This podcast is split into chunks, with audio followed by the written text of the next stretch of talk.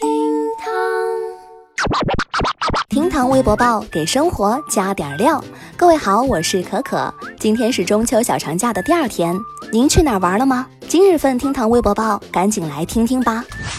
微博七千零四十七万人关注。六十多元月饼装礼盒卖三五百元。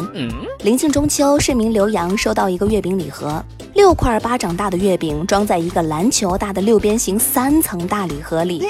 取出月饼，刘洋把一堆纸盒纸板扔到楼下垃圾站，发现类似的月饼礼盒已经装满了几个垃圾桶。自二零一零年四月一号，我国实施限制商品过度包装要求（食品和化妆品国家标准）。要求糕点类包装层数应在三层及以下，包装空隙率不超过百分之六十，除初始包装之外的所有包装成本总和不超过商品销售价格的百分之二十。这经仔细计算，刘洋提供的月饼包装礼盒空隙率超过百分之八十五，明显高于国标的百分之六十，属于过度包装。而过度包装除了造成浪费，还直接拉高了产品价格。一家店铺的销售人员介绍，同样九块月饼，单卖只需要几十元。那如果有包装呢？价格则从一百多元到两百多元不等。有网友表示，都是为了送礼好看，自己家你说谁买啊？可可觉得有些月饼盒子是真的很漂亮，月饼吃完了，盒子留下来还可以装装什么针线啊、小物件。昨天是中秋节，不知道在听节目的你吃了什么口味的月饼呢？啊，真香！哎呀。微博一点四亿人关注，球鞋价格从四千涨到四万。近两个月，球鞋价格瞩目。AJ 五冰蓝十五天左右，从九千元涨到了二点四万元。伦纳德的球鞋从四千多元涨到了三四万元。一名球鞋爱好者表示，在这种情绪当中，一些大学生很容易当韭菜。而价格离谱原因，是因为转卖平台推出的寄售服务将球鞋期货化。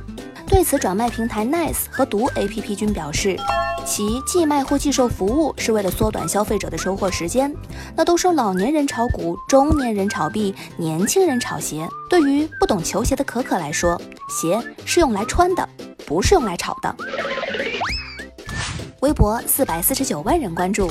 近一年，网购脱发类产品人数翻倍，即将逐步迈入而立之年的九零后已经加入了发际线保卫战，并且成为了消费主力军。数据显示，近一年网购脱发产品人数翻倍，九零后购买脱发相关产品人数增长百分之百。百分之四十智能健康仪器，百分之五十减肥塑形类产品，购买者为九零后，一半左右的进口健康类商品被九零后买走。对此，有网友哀叹：“九零后真的太难了。”而在相关热搜评论区，那叫一个哀鸿遍野，让人感觉几乎现在的年轻人都面临着脱发的困扰。我太难了。本以为非主流文化是被时代淘汰，原来是我们的发量支撑不起非主流了。可可觉得脱发真的是世界性难题，无人可解。不知道正在听节目的您也有这方面的困扰吗？反正就可可而言，什么脱发不脱发，暂不在我的思考范围。我的第一要务是脱贫。微博三千四百四十八万人关注，限塑令十一年，废塑料不减反增。据科技日报报道，我国限塑令实施十一年，废塑料不减反增。目前我国塑料袋年使用量超过四百万吨。二零一八年，零废弃联盟调研了一千一百零一家门店，九百七十九家提供塑料袋，外卖成为限塑令的灰色地带，使用比例高达百分之七十七。业内专家指出，二零一八年我国消耗外卖包装可能达到二百三十一万吨。尽管我国的大超市已经对塑料购物袋收费，但菜市场、小商超里的超薄型塑料袋依然是免费使用的。特别是在互联网兴起之后，外卖、网购等成为了塑料袋的使用大户。这些塑料并不在限塑令的限制范围内，这使得我国塑料袋年使用量超过四百万吨，消耗量不降反增。有网友就说，限塑令只是超市免费的塑料袋收费了，其他根本没变化。对此，可可觉得，对于购物提倡使用布袋是没错的，而对于外卖包装，就需要广泛提倡使用可降解塑料。在除了采用技术手段之外，也应该提高全民禁塑意识，树立环保全新理念。微博七千三百七十四万人关注，Costco 即将落户重庆。八月二十七号，美国仓储会员制超市巨头 Costco 在中国的首家门店正式开门迎客，火爆到开业半天就暂停营业。继上海店后，Costco 将于重庆选址开店。